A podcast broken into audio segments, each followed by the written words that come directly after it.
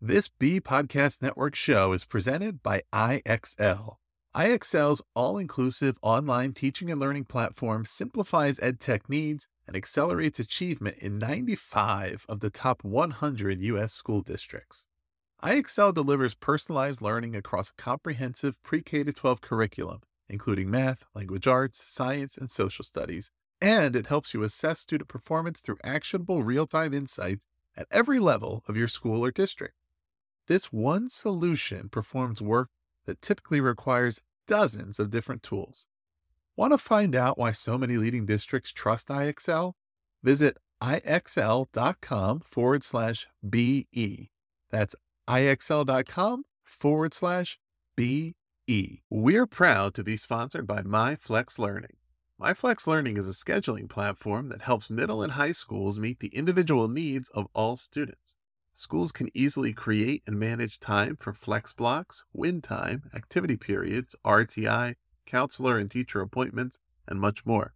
And with its built in accountability tool and reporting features, MyFlex Learning solves your challenges around getting kids where they need to be and understanding how flex time is spent.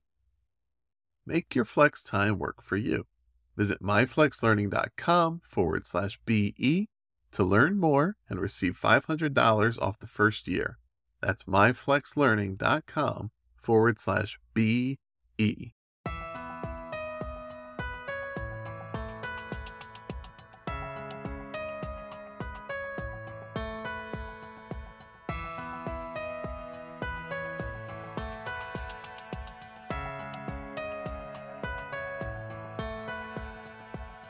Welcome in, everyone. You are listening to the Authority Podcast on the B Podcast Network. And before we begin today's episode, I just wanted to give a quick thank you to all of you listeners who have been loyal to us over the past several months. We're getting close to a year now of publishing the show, and we've seen some great growth, hit some nice uh, milestones recently, and it's been a real pleasure to bring you conversations with some of these wonderful guests. So we really appreciate you, the listeners, and we hope to continue bringing you some great content moving forward. And without further ado, we have some of that today. So my guest today is Richard Gerver. Richard is one of the world's leading thinkers on human leadership and organizational transformation. Since the success of his first book, which was focused on his experience in frontline education as a head of school, Richard has devoted himself to advancing society's thinking on learning, change, and how best to realize our full potential. He's been named the UK Business Speaker of the Year three times. Right now, he has two of the most popular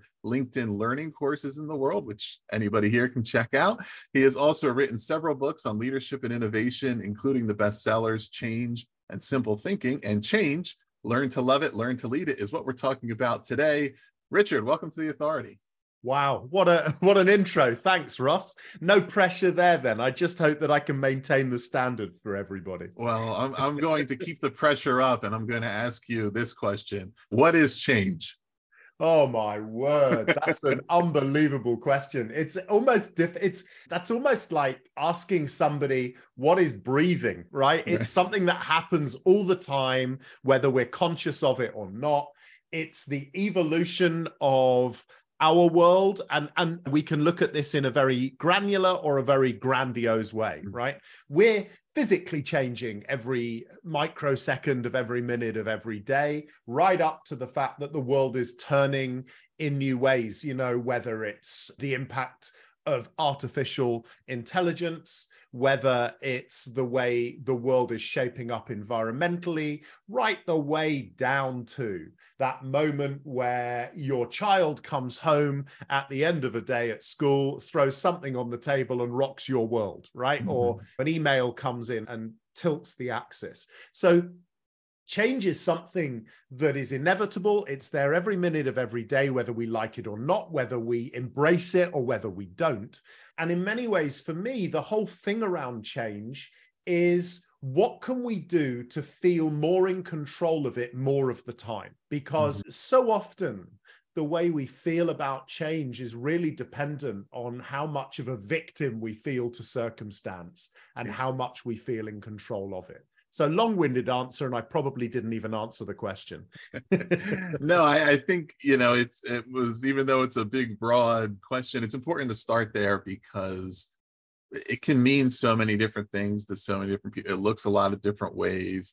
There's iterative change, there's transformative change, there's superficial change, there's the endless debates around things like can people change? and some people say nobody changes. And my opinion is people can change themselves. You just can't change other people. But, you know, there's also, even within that, the question of, okay, well, did somebody or something just become the thing it was always going to be under the surface or did it really become something that there's all this debate around what changes and what either makes us attracted to it or afraid of it. What makes change meaningful to you? I mean and i think a great example of this and we were talking a little bit about the chaos of the last few years before we started the recording here but the pandemic right? It necessitated a lot necessitated a lot of change, but some of it was strictly surface level. Some of it was the kind of stuff that maybe had the potential to be lasting and meaningful, but because maybe we didn't want to see it as real change we were very quick to say okay whenever this is over we can discard this thing. But there's other things that i think are here to stay and are really transformational and it almost almost required that force beyond all of our control to kind of make us do the changes that we could have been doing before that. But you know what? When you define change that's truly meaningful and that's really meeting the standard for what we need to invest in and see through what factors come to i mean I, I, think if we just take that step back into the pandemic for example you know one of the lasting impacts around change that we've seen is that actually we are all capable of far more than we ever believed we were capable of prior to 2020 so for example, if somebody had said to us in 2019 there's going to be a global pandemic that in 24 hours of kind of governments really trying to get their heads around this stuff. Entire countries will be shut down, schools will be closed, systems will be thrown on their head, business communities around the globe will stop being able to trade with one another. We would have all gone into meltdown. And mm-hmm. similarly, on a slightly more micro level, if we'd been told you won't be able to see friends and family, you won't be able to go to the supermarket necessarily, we would have gone into complete meltdown and believed that we there's no way on earth, on a personal individual level, there's no way I would have thought I can survive that, right? Right. But we did. And not only did we survive that, but our systems and structures evolve to deal with them. So let's take education, for example, right? For 30 years or more, we have been dancing around technology and dancing around what technology really means to education, right. how we use it, rather than just seeing it as a kind of substitute to do what we've always done. For example, interactive whiteboards that basically just replace chalkboards in most mm-hmm. classrooms for most teachers, right? And all of the anxieties that went along with the advent of te- technology in education for so many people, right? If again, somebody had said to you, in a week's time, go back to 20, in a week's time, you will be delivering all of your lessons virtually using platforms like Zoom or Teams or whatever, right? Again, most educators would have gone into meltdown, but we did. And so the first and most important lesson for me about change is we are all better at it than we think we are. So take another step back. Why is that? Well, in many ways, none of us are educated to, raised to live in a world of change and uncertainty. From a very young age, we our lives are predicated on the belief that our job, our journey is to find something we're good at or at least stable at, to work through that process, get our heads down, and then create around us an environment that is all about stability, is all about certainty. You go through the education process, and we could debate on another show all about that. So much of the education system is set up basically as a filter to filter people into the right route for them to find their stability at whatever level that might be, right? right. Whether it's blue collar, white collar, whatever the job might be. Mm-hmm. Once you and once you get it, once you get it, boys and girls, the job is to get your head down, earn that living, make yourself invaluable, build a pension pot, earn enough money to get a mortgage, blah, blah, blah, blah, blah. So our lives are all about that and our parents, we are raised, and then we as parents raise our children along the same philosophy. Let's find what you're good at and then encourage you to go down that route as good. So, right. an example my son, I said to you before we started recording, left college last year. and he's our youngest, which scares the life out of me, mm-hmm. frankly, because it, it means my useful life appears now to be over, apart from being a bank to my children. And when he left college last year, he decided to get himself a job working in data management, right? So he's a data analyst working in the sustainable energy sector. So mm. my wife and I looked at each other and went, Hallelujah, our job here is done now. We've created an opening. My son has now built a life for himself, which is sustainable. Right. He's got certainty, right? In a career that frankly can only go in one direction. He then turned around to us, he and his girlfriend recently, and announced that actually they're both kicking their jobs into touch in a few months' time to go traveling. And of course, my wife and I went into semi meltdown.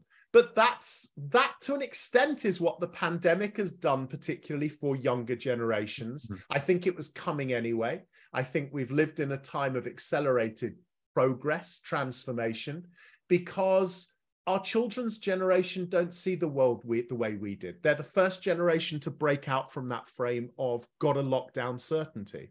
And actually, their lives are predicated on we'll survive whatever the world throws at us. Mm-hmm. And so, fundamentally, for me, I think that's the great challenge around change and potentially some of the subconscious stuff we've learned around change. We're better at it than we thought we were because we weren't educated to believe we could be any good at it, that we could deal with uncertainty, transformation, and change.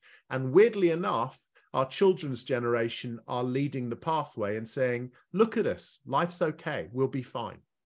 In my work, I've collaborated directly with hundreds of educators to support their success. Do you know which of their edtech frustrations comes up time and again?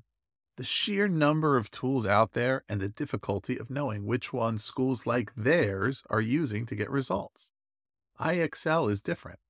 Not only does it perform the functions of dozens of tools, it's currently delivering results for one in four U.S. students, including those in 95 of the top 100 districts.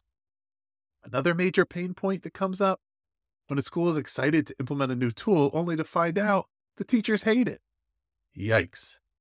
It helps to know that IXL is loved and trusted by more than 1 million teachers, saving them time on prep work while enabling them to better support student learning. IXL is research proven to accelerate achievement.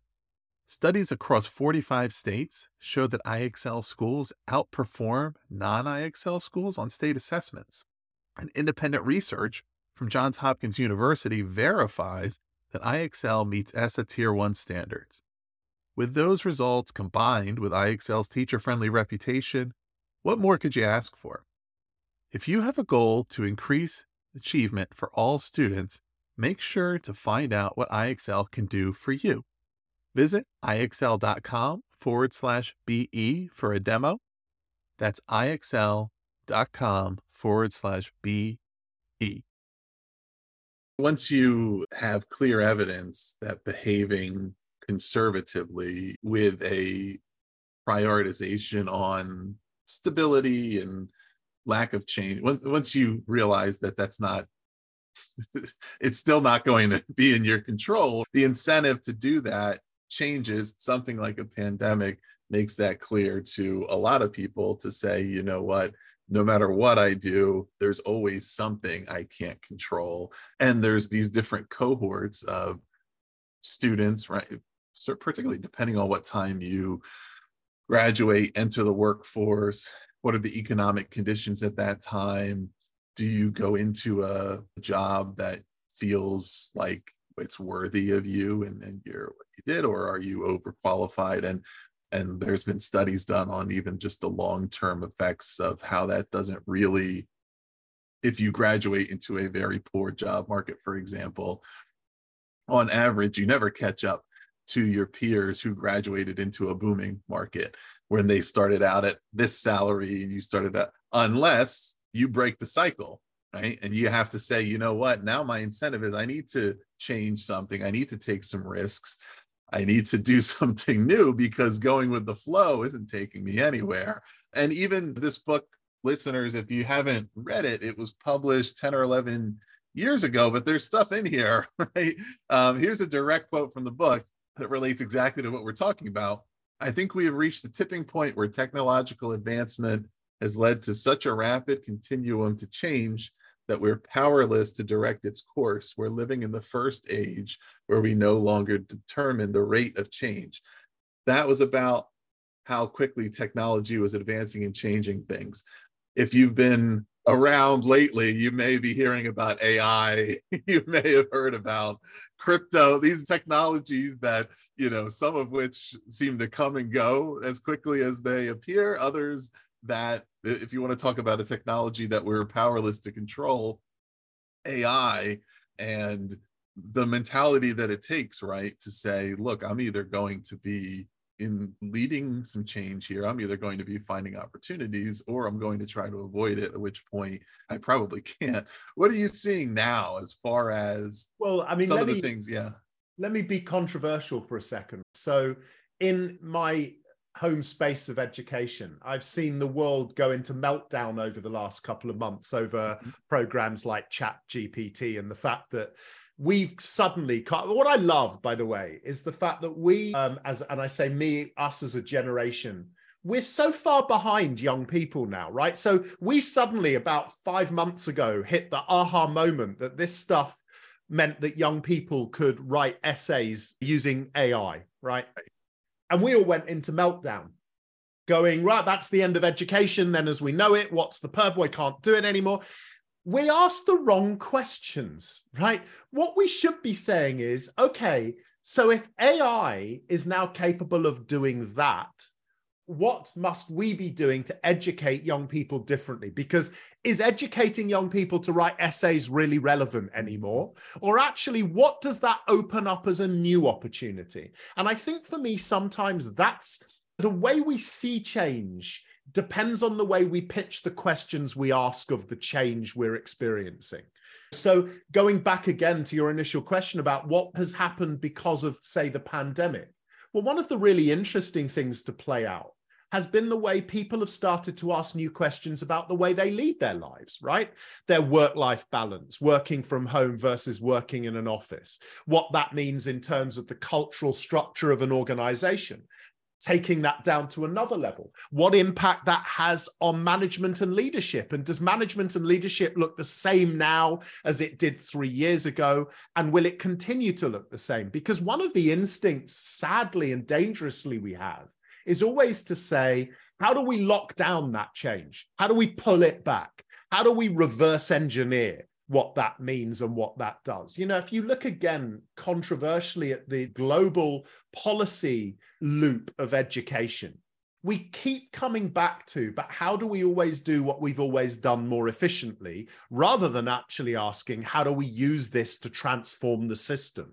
We keep going, yeah, well, we can't really push the boundaries, can we? Because we've still got to be doing well in the international PISA league tables, for example, right? So that's like turning round to one of the world's most innovative chefs and saying, what we want you to do is invent something new. And just as she or he are about to go off to their laboratory to create some Frankenstein food, we pull them back just at the moment they're about to go out the door excitedly and go, Yeah, but before you go, whatever you create has to look and taste just like this chocolate cake. Right. Well, what does that mean we do? Innovation goes out the window, and what we do is we just go and make the chocolate cake we know will look and taste just that. That, to an extent, is the challenge we're facing in terms of how we don't just cope with, but thrive in what are increasing times of change and uncertainty. You know, I remember, as I'm sure you do, Ross, Back in 2007, 2008, we had the global economic crisis and everything went into meltdown. And we thought, oh, if we can just survive this, everything will get back to normal. Then we had a global pandemic a decade or so later. We went, oh, if we can just survive this, everything will return to normal. Then we had a war in mainland Europe, right? And we're going, oh, if the globe can just survive this and the repercussions of what it means to the energy industry, what it means to food production around the world. We just survive this, we'll be okay. Now we've started the narrative around AI, right? If we can just control AI, we'll be okay. Maybe what we should be saying is the inevitability is we are never going to live in an age where things change slowly again. What we have to do is think about asking different kinds of questions and turning the fear into a sense of, but what could be the opportunity? You're right about how right the fear of change is often just related to the imagined consequences rather than the reality what's wild about it is that it's in such conflict with how we realistically react to change after it's occurred. Our minds have this tremendous plasticity around it and kind of to just adapt to the new world. In the book, you wrote the example of the internet and your first exposure to it in the early 90s and thinking, yeah, I don't know, is this really valuable? And now, by the time the book was written, I couldn't imagine. I mean, think about how much have mobile phones changed in that time how much you know and how much has everything changed. And even though you lived most of your life without that technology do you even remember what that was like right? Other than when you're being intentionally nostalgic. I mean we just change and grow and, and life becomes something new yeah, and that's exactly the point. And, you know, we can go back, right, to generations before ours, when at the birth of rock and roll in the 1950s, Everyone thought this would spell the downfall of humanity. Elvis Presley was banned from the waist down on global television, right? Because we thought this was going to be the moral time bomb that was going to destroy us all television, the birth of television, the birth of radio, going back even further to Caxton and the, the printing press, right? And we thought, oh my God, this, because at that point, knowledge and the written word had been the preserve of religious leaders largely, right? And then the printing press comes along, and all of a sudden, every woman and every man has access to printed media. And we thought that was going to not transform society for the better, but begin its downfall. And I suppose if history teaches us nothing else, it's that. That our instinct is always, oh my God, this is terrifying. Why do we think that? Because we don't understand it. And therefore, we don't feel we can control it. So, our first instinct is to pull it back. And actually, what we need to do is start to engineer future generations out of that instinct and start to get them to think, yeah, but what are the possibilities, right? In the book, the whole stimulus for the book actually came from my days as a frontline educator. And I always worked in elementary education, very fortunate.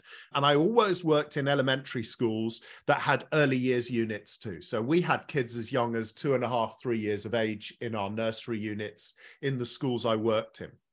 And as I got older, it increasingly fascinated me that young people, very, very young children, are change machines, right? They don't bulk at change. They they don't pull back from it. Their curiosity is relentless, as we all know.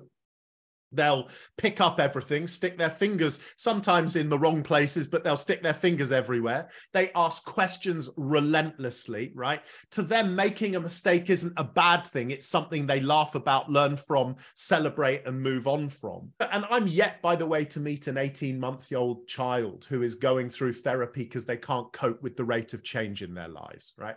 I remember when I was training to be a teacher, one of my lecturers saying, and I don't know how you percentage it, but the sentiment is very powerful, always has been to me, that we learn somewhere between 70 and 75% of everything we learn in our lifetime before we're five years old, right? Now, I'm not talking about the acquisition of knowledge that comes with experience, but I'm talking about the fact most of us in that period of time learn to walk and talk. We learn to understand vocal intonation, facial expression, body language. We learn to make sense of the sensory world around us, right? If we're born into a multilingual home, we pick up every language spoken in that domestic environment.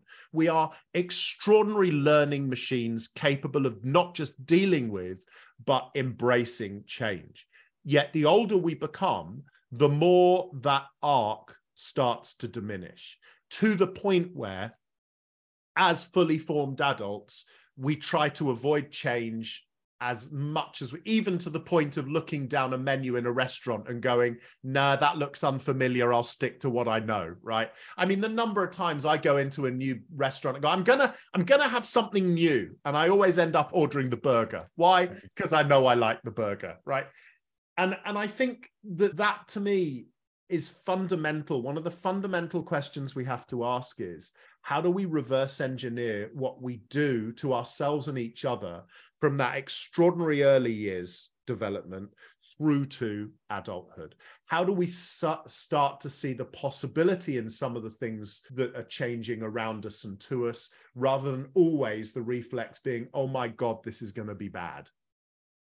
Yeah, and if you're questioning the rate of change in young kids, and let's say, for example, you have a child who's one or two, go ask the parents of a child who's a couple years older some questions about what you should be doing at that age and see if they remember at all because everything happens so fast and you just go through it and then you have to remind yourself oh yeah i i know that this happened.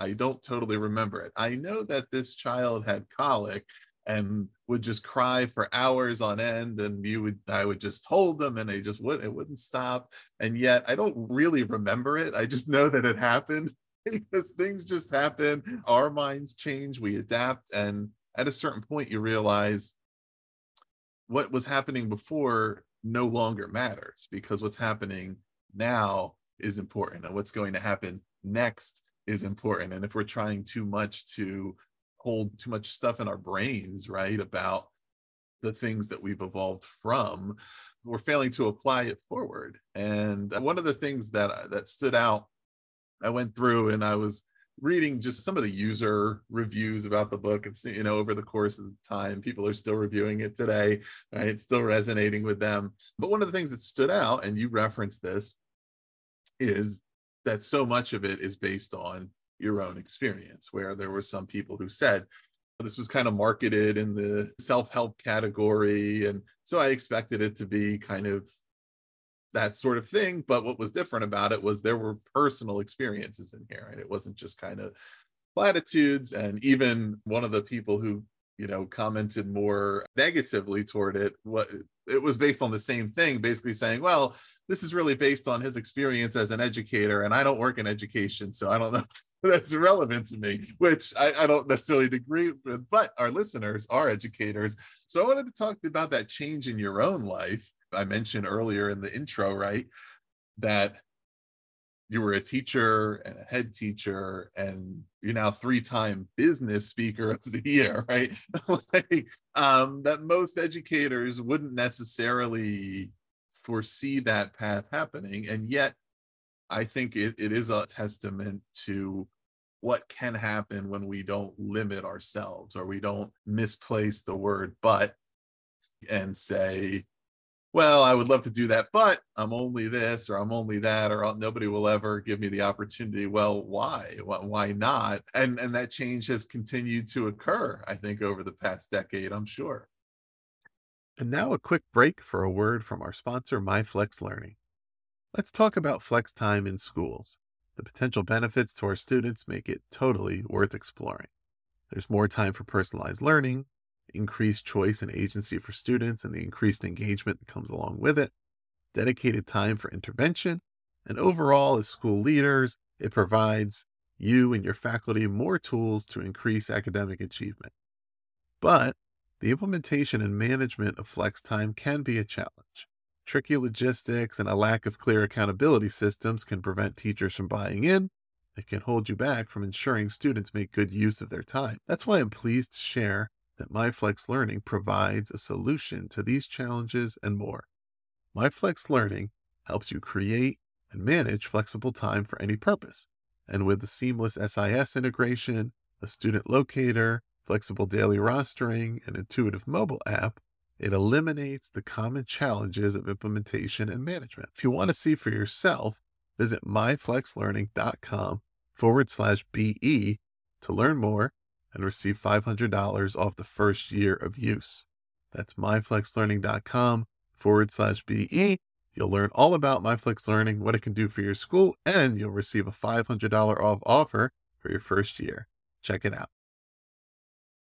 It's really interesting. I think firstly, I I lived through my childhood as many people do in what I suppose you would describe as an unstable family unit, right? Mm-hmm. So my father and mother split when I was very young. Now you've got to remember I'm in my mid 50s. So the idea of divorce and stuff going back, it's interesting how life changes, how assistant, right? But then it was still kind of a taboo thing. But my parents split. We kind of lived in a series of scenarios. So I suppose my childhood was filled with change and transformation, which I refer to in the book.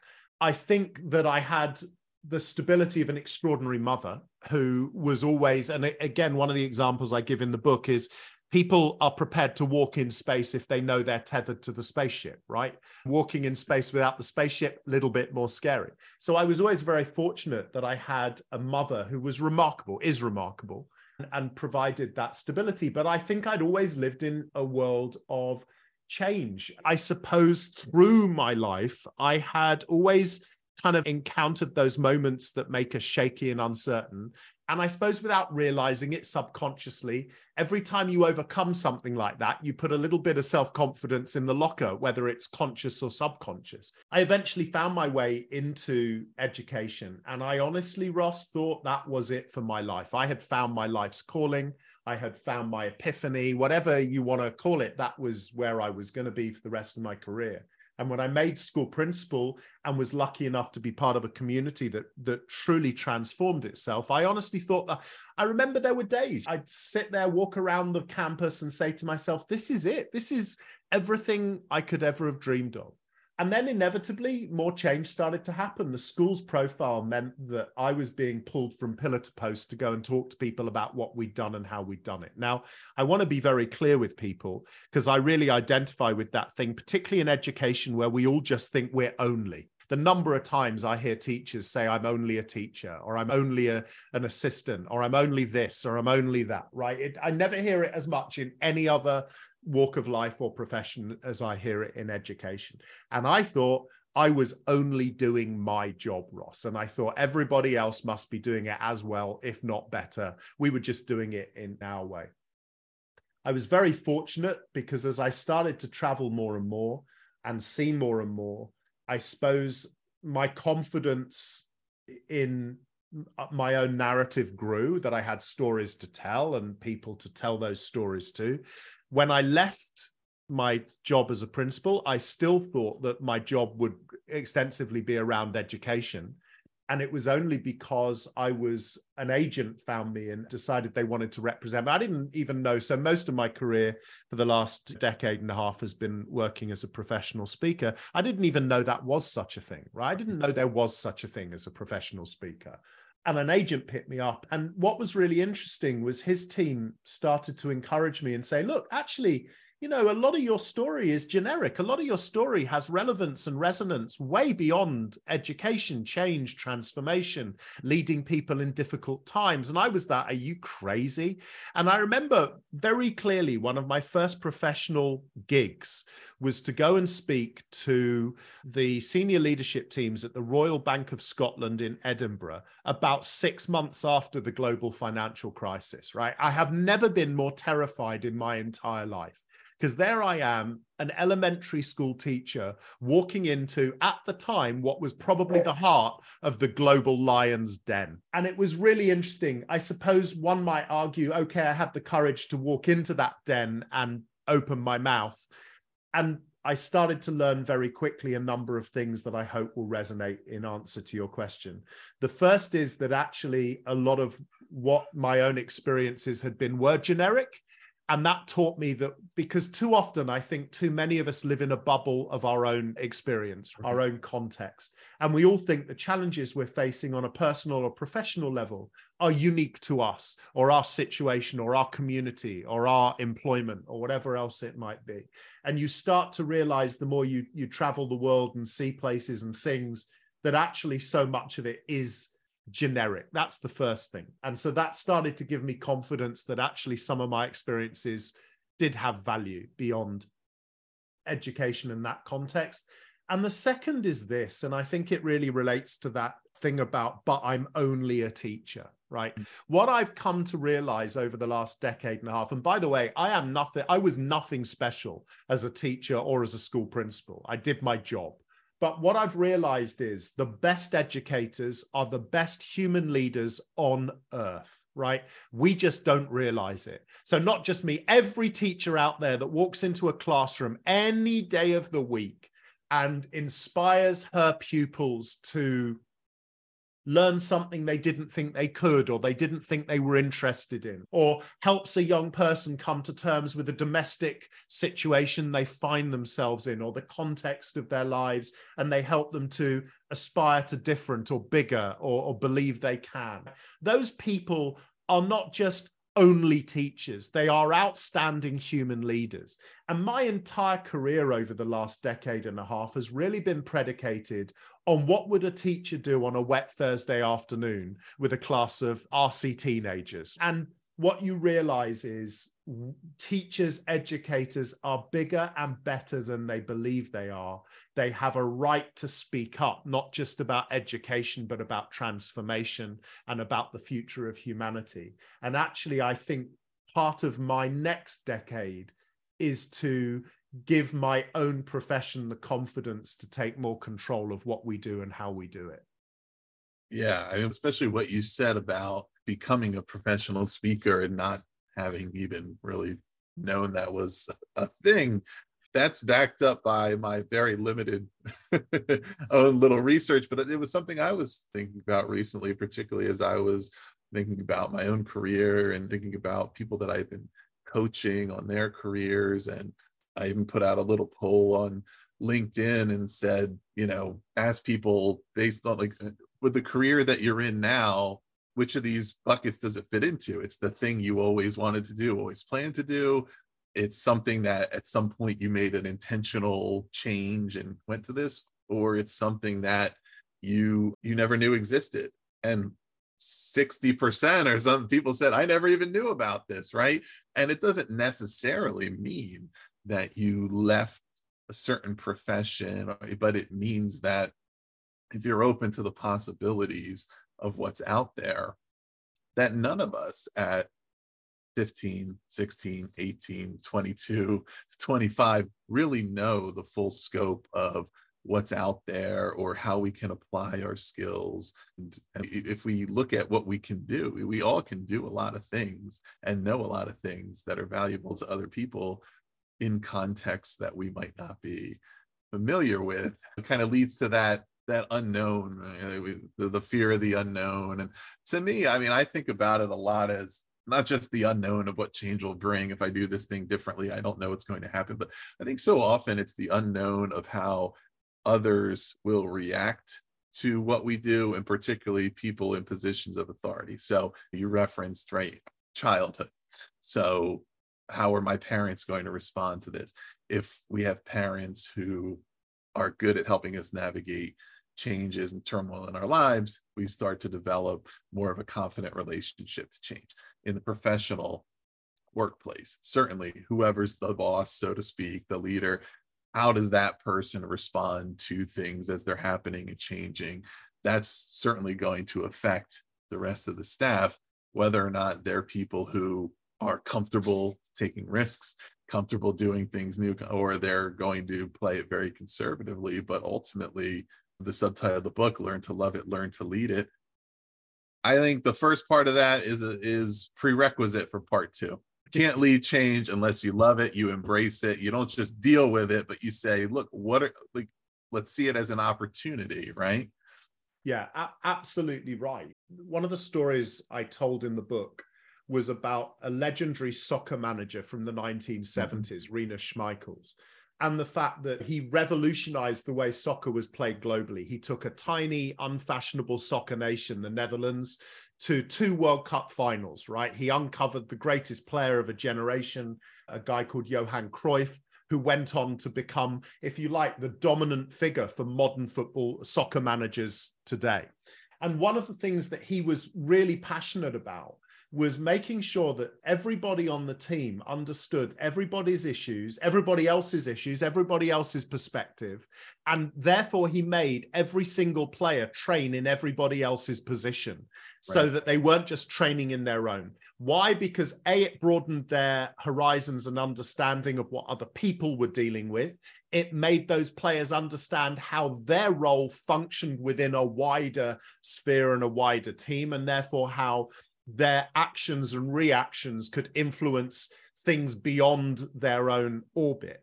And I think for me, there was tremendous courage in that for Rinus. He was persuading world class professional athletes that actually they now needed to learn how to play a different role in, in the team, etc. But also, it was that understanding that the more you broaden people's horizons, the better you become the more aware you become, the more able you are to deal with change, uncertainty, and difference. And I think for me, what that said about Rinus Michels as a leader was he wasn't scared of change himself, and he will have transmitted that into the players he was coaching. Mm-hmm. So, although it may have felt alien for them to do what he was asking, because he resonated that confidence it'll be okay. Trust me, I'm passionate about this it's okay, I'll take responsibility, whatever else it is. Those around him went, okay, we'll give it a go. And what happened? They turned themselves into one of the greatest forces in global soccer, right? So I think for me, that whole idea about loving change is vital. I think it's vital as an educator, by the way, because if what we're doing is trying to prepare young people for this world of change and uncertainty that's accelerating around us, we ourselves have to be prepared to step outside our comfort zone more often. We have to take risks. You know, one of the things I talk about in the book is every so often doing something that scares you. It doesn't have to be grandiose, but do something that worries you, do something that unsettles you, do it regularly. You know, the number of times when I was an educator, I used to walk into the staff room and hear colleagues say things like, I'm fed up of my class of students because when I ask them a question, nobody volunteers an answer. Nobody puts their hands up. Nobody's prepared to take a risk. And with all due respect, I'd look at some of those educators and think that's because you don't.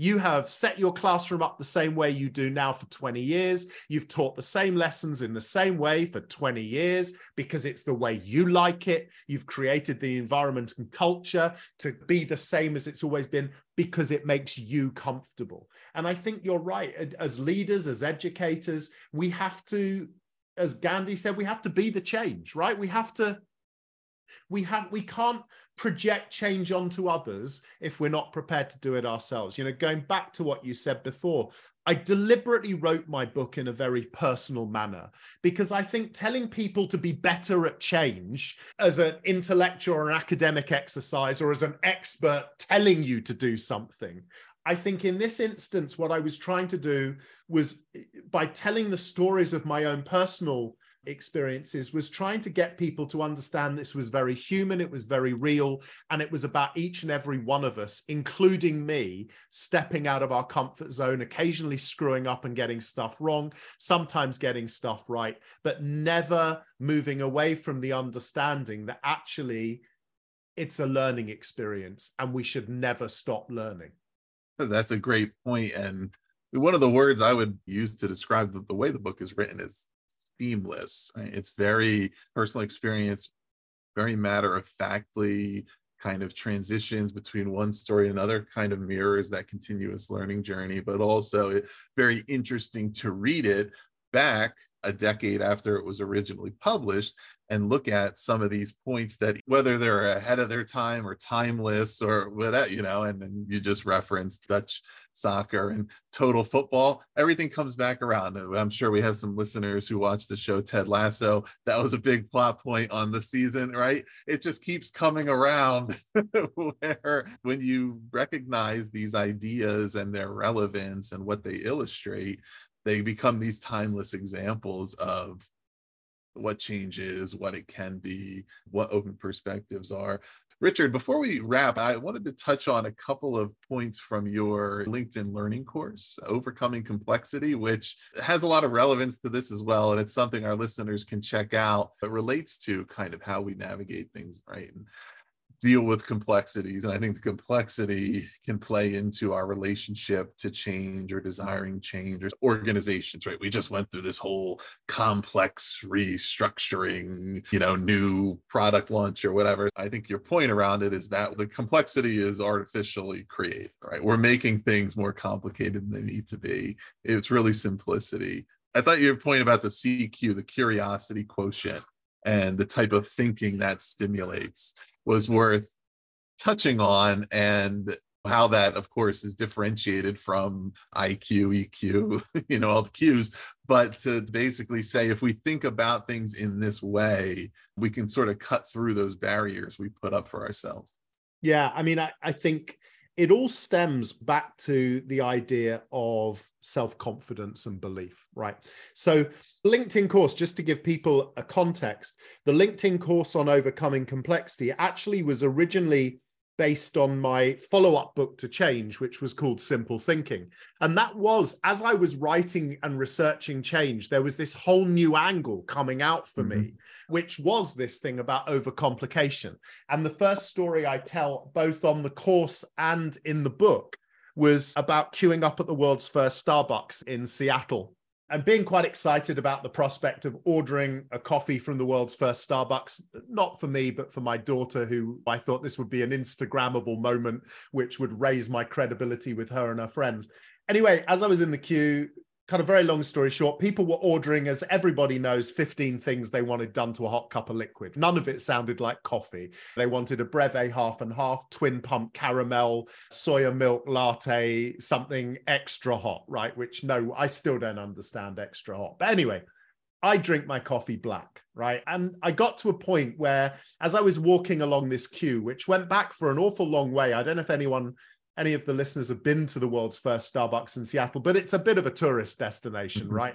Most of the locals, of course, don't go to Starbucks in Seattle. They go to local coffee houses, but it's the queues going back. As you got closer, you could hear what was going on in the store, and people were yelping and cheering, and what a great order and awesome. And I was getting close to the front, thinking, in a minute, I'm going to go in there and ask for a cup of black coffee and a medium sized cup, please. And I could feel the disappointment. And the point is, I ran away. I was terrified. And as I ran away, that was the moment I thought to myself, when was it exactly? Our perception of value was things had to be complicated, to be clever, to be right, to be good. Okay. Because I was intimidated by the fact I just wanted a black coffee. And I thought, my God, these other people are going to judge me because they all have this complexity in their cup.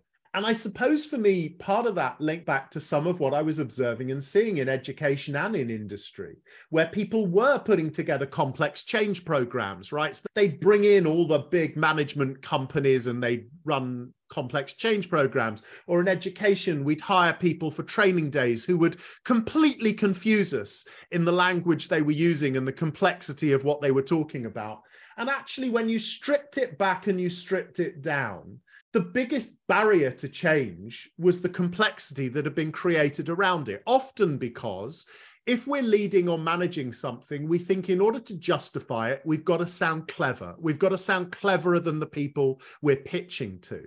And actually, when you strip it back, so much of the challenge and the problem around that change comes from the complexity of the way we weave it, right? So, mm-hmm. teaching, for example, now I am not decrying the incredible explosion in knowledge of how the brain works in cognitive science, all of the things that have been the buzz stuff around education for the last few years. But when you strip it back, in my mind, what made a great teacher 50 years ago still makes a great teacher today, right? Do you know your children? Do you know what they need? Are you planning to that need? Can you prove it works? Now, when you talk to young teachers about stripping back all the stuff they're seeing on social media and the complexity of the language and the new pitch and the new idea and whatever we call these things, because they're always the same rebranded often, right? When you strip it back, the fundamentals are actually far more simple. And it's the same with an organization. When the global financial crisis hit, those companies that had spent millions of dollars on change programs realized it was good for nothing. Why? Because it had overcomplicated process. And the one thing it had forgotten to do was transform the way human beings felt and thought about themselves, their colleagues, and the situations they were in. So for me, a lot of the point of the overcoming complexity course, as with simple thinking, is to tell people to take a breath, take a step back, and have the confidence to actually look at what they at the simple first. And often, by the way, that starts with their instinct, right?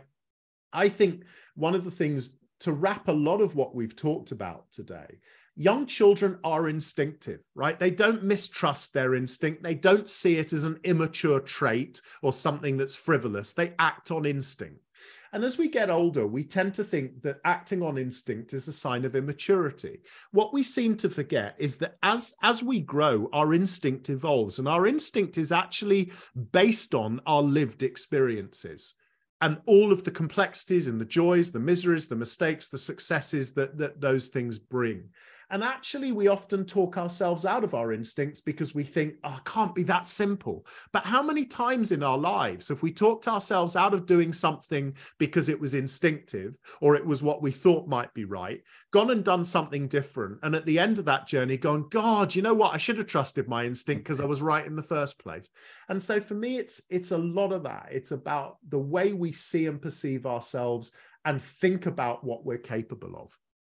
Yeah, and so often the people who are able to have most influence or who are, frankly, the best teachers, right, are the people who are able to take the complex and make it simple. And that doesn't mean that we should oversimplify ideas or eschew nuance, right, in descriptions, but to say that sometimes complexity my experience is used to create a barrier or it's used as almost a strategy right? Like i've worked with for example web developers you know we're working on websites and things and some of them make the back end mechanics of a site intentionally complex basically as a strategy so that you're going to have to keep hiring us to work on this because nobody else can figure it out. Guess what it doesn't work in my experience because I get frustrated by that and say, look, I want it simple. And guess what? If somebody does it simply, I'm happy to keep hiring them to keep doing things. But the person who's saying, let me use a bunch of jargon and complicated language here so that I sound smart and nobody knows what I'm saying, it, they don't have any influence. Sorry to interrupt. You're right. You just reminded me. My favorite example of that was when Steve Jobs introduced the first iPod. Mm-hmm. And of course, what he put, some people may remember pre iPod days, and the first MP3 players weren't produced by Apple, right? But if you wanted an MP3 before Apple produced the iPod, the experts would tell you about the size of the data hold, the bit quality of the sound, the, you know, blah, blah. And then I will never forget the day Jobs stood up at the Cupertino launch of the iPod, and all he said was, "From tomorrow morning, you can have 400 songs in your back pocket." Right? Now, that what that did and why did the ipod and why was he such a genius? Because what he did was he took the complex stripped it back and made it simple. And actually why did the ipod suddenly outsell every other mp3 player on the market? Because suddenly you didn't have to be a technology expert to understand the value of having an mp3 player hmm. and it's that kind of skill and let's simple doesn't mean easy actually right. to create simplicity can often be the act of genius, right? Steve Jobs was a genius because he took the complex and made it simple. Yeah, I think that's a great illustration there. Richard, what else are you working on, or what else should our listeners check out? Oh my goodness me. Well, I'd be very honored if they checked out my other books, mm-hmm. Simple Thinking, the two books that were fundamentally about education. The first one, Creating Tomorrow's Schools, and the last one I wrote, Education and Manifesto for Change which was really my view of education, having spent 15 years out of it and seeing and trying to argue we need a greater bridge, a greater mm-hmm. connectivity mm-hmm. between education and the world beyond education. My two LinkedIn courses would be brilliant. If anybody ever wants me to come to America and shout at an event, I'd be delighted to do that. And what I'm working on now is pretty much talk about change, Ross, and risk taking. Yeah. So I'm writing my first ever children's fiction book. And it's one of those things where you think, I want to do something new. I want to pull myself slightly out of my comfort zone. Right. So I'm writing my first storybook for children between the ages of seven and 12 and finding it both an extraordinarily uplifting experience and terrifying in equal measure because by the time you reach your mid 50s it's not often you tread into a space you have no skill and experience of and i'm finding it just fabulous to do that too Excellent. Well, yeah, listeners, look out for all of that. You can find Change and all of Richard's other books at richardgerver.com.